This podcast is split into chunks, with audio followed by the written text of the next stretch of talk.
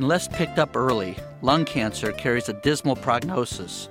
Is there any hope of us detecting this devastating disease at a curable stage? You are listening to ReachMD XM 157, the channel for medical professionals. Welcome to the Clinicians Roundtable. I'm Dr. Lee Friedman, your host, and with me today is Dr. Michael Alberts, Chief Medical Officer at the H. Lee Moffitt Cancer Center in Tampa, Florida, Professor of Oncology and Medicine in the Department of Interdisciplinary Oncology and on staff at the University of South Florida College of Medicine, also a past president of the American College of Chest Physicians. Thank you so much for being with us, Dr. Alberts. Well, thank you very much, Lee. Looking at picking up cancer early, perhaps it would be worthwhile outlining some of the principles uh, that we need in a good screening test. Well, looking at uh, screening as a whole, there's some features that may be beneficial in screening tests. One of which is is it a safe procedure? Is it accessible? Is it accurate? Is it reproducible? Can it change outcomes? And perhaps less important, but also vital, is it cost effective? Uh, these are uh, features of a number of screening tests that really have to look at when you look at uh, the efficacy and the efficiency of screening maneuvers. And have we been able to come up with tests for lung cancer that satisfy at least some of these requirements? Well, we have satisfy some of the requirements, but clearly not all of them. In the past, a number of different things have been looked at, like chest x rays, sputum analysis, and most recently, low dose CT scanning, have been looked at as possible lung cancer screening tools. There's no doubt that we need something. The pretty dismal statistics we have from lung cancer it's definitely worth the effort to try to find something that may give us an edge on this terrible disease. Does there seem to be a difference when we're looking at lung cancer in terms of the type of lung cancer that we might be trying to find? Would adeno or you know non-small cell, perhaps I should say, versus small cell enter into our thinking? Well, absolutely. A small cell cancer, for example, is a very aggressive tumor, as you know, and oftentimes presents with systemic disease before there's any hint at all that anything's going on. But specifically looking at non small cell cancer, you know, adenocarcinomas are primarily peripherally based, and squamous cell carcinomas are centrally based. So some of the uh, screening techniques may be good for identifying squamous cell cancers, but not good for adeno and vice versa, depending a little bit on the characteristics of the screening test. And when we look at the screening tests that we have, why don't we go through it? It sounds like sputum cytology, chest radiography, and CT scanning basically safe and accessible. How accurate are these modalities? Well, that's one of the big bugaboos here is accuracy. We're looking at sensitivity and specificity. For example, chest X-ray uh, may be very specific or sensitive, but the ac- actual accuracy has been looked at numerous times, especially in the 70s and 80s, and generally has been discounted as an effective screening tool. And that gets us to the most recently looked at modality, namely low dose CT scanning.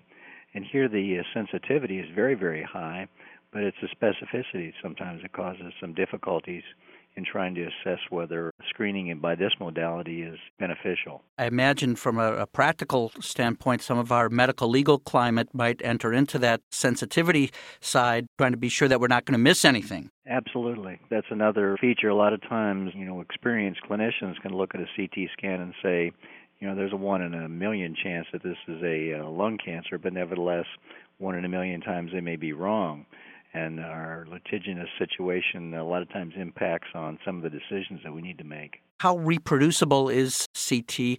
That is, if two different radiologists look at the same film, are there very clear delineating characteristics of a benign versus malignant process? Well, it's pretty sensitive and pretty reproducible when you're looking at nodules as a whole. You know, with a slice thickness, sometimes there can be slight variation between scans but in general, it's uh, fairly reproducible. Now, when you try to look at some soft criteria to try to define whether it's a malignant process or a benign process, some of those are pretty subjective. And here there uh, you know, there are some differences between uh, even well-trained and experienced radiologists, which is one of the uh, one of the difficulties using this modality in screening. So we will certainly find those nodules, but whether or not we can make a call as to whether there's something to worry about or not, that's a much more difficult question. Much more difficult. I mean, we can do so, but you know, the problem with false negatives and false positives crops into being when you're looking at those things. I've heard the argument put forth that the very biology of lung cancer cells makes it so that even picked up early and removed, there still may be microscopic metastases at that point.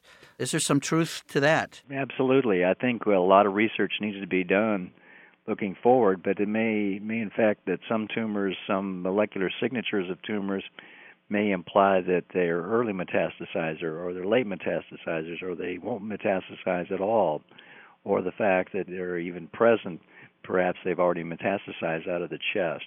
You know, it's hoped that maybe with personalized medicine and the molecular signatures, we can identify uh, lung cancers in the future. Perhaps that will will never become a, a major health problem for the patient, or on the uh, contrary, for those who are uh, early metastasizers, perhaps the cancer is already spread outside the thorax, in which case surgery may not be beneficial.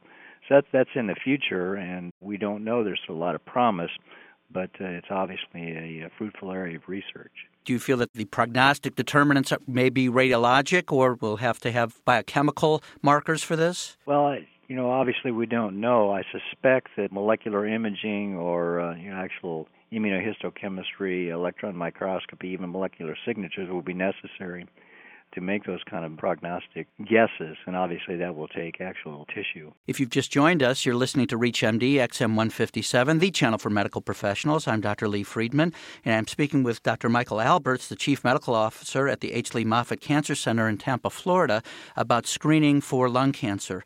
Where does the concept of bias come in as we look at screening tests such as CT? Looking at CT as a screening modality is very uh, appealing. In fact, if you would think if you uh, get the lung cancer when it's small, that taking it out would be very beneficial to the individual patient. But unfortunately, we really haven't shown that to be true. We all hope that it's true, but that's what some of the uh, ongoing randomized control trials are uh, are going to look at in the next year or two when they become mature it looks like in some of the observational studies that lung cancer screening by CT may be very beneficial. Some of the observational studies by the I-ELCAP group have produced some very favorable numbers. But once again, these are observational trials and not randomized trials, which we really need to define the fact that this is beneficial. This provides a mortality benefit for the individual patient. And that's where some of the biases get involved the three that are always referred to with lung cancer screening are lead time and length time and overdiagnosis bias, all of which may make screening by CT scan look like uh, it will be a benefit, but it may actually not be when studied uh, with a randomized control type, type trial. So, in the observational studies, these biases can creep in and be very hard to sort out, whereas in the randomized controlled study, those biases should be factored out should be mitigated and should be less of a uh, problem. Of course, the bias always enters in uh, anything that we do, but uh, should be less of a factor. And you mentioned that there are some trials going on at this time that are of the randomized prospective double blind nature. It's a difficult study to do. Studies ongoing now are not perfect, but they will uh, definitely give us more information as far as the question that we'd like to have answered is that being a, a more the mortality benefit of lung cancer screening. And are we looking at some preliminary results from these trials in the next few years, or perhaps we're talking five, ten years down the road? Well, we would hope that within the next year or two we'd have some preliminary answers. You know, we're all hoping and cheering that lung cancer screening is, uh, you know, does provide a mortality benefit once again because we don't have uh, a lot of uh, good news in the lung cancer area. We're hoping that it does provide a mortality benefit.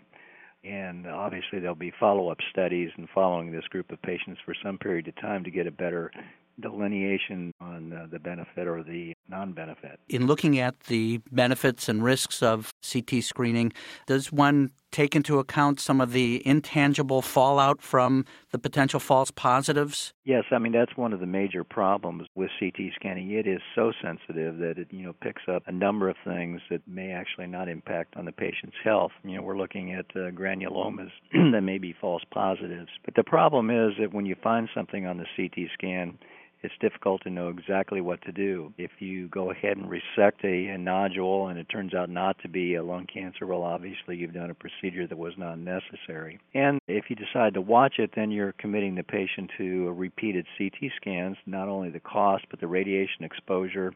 You know, over the course of at least two years. And we, we all oftentimes uh, shouldn't minimize the psychological risk of noting something on the CT scan. In other words, some individuals have a very uh, rough time knowing something's on the CT scan without knowing exactly what it is and the you know psychological impact of this finding or this bit of news uh, shouldn't be underestimated as well. Yeah, I think about it in my practice. The the patients who are up all night worrying because their alkaline phosphatase is two points low or something, and let alone finding something on a chest CT, that could be a very uh, significant cost to finding something that may not be significant at all. That's correct. Well, I want to thank you, Dr. Michael Alberts, who is the Chief Medical Officer at the H. Lee Moffitt Cancer Center in Tampa, Florida, also past president of the American College of Chest Physicians. He has been discussing with us some of the principles and considerations in trying to screen for lung cancer, particularly using CT technology.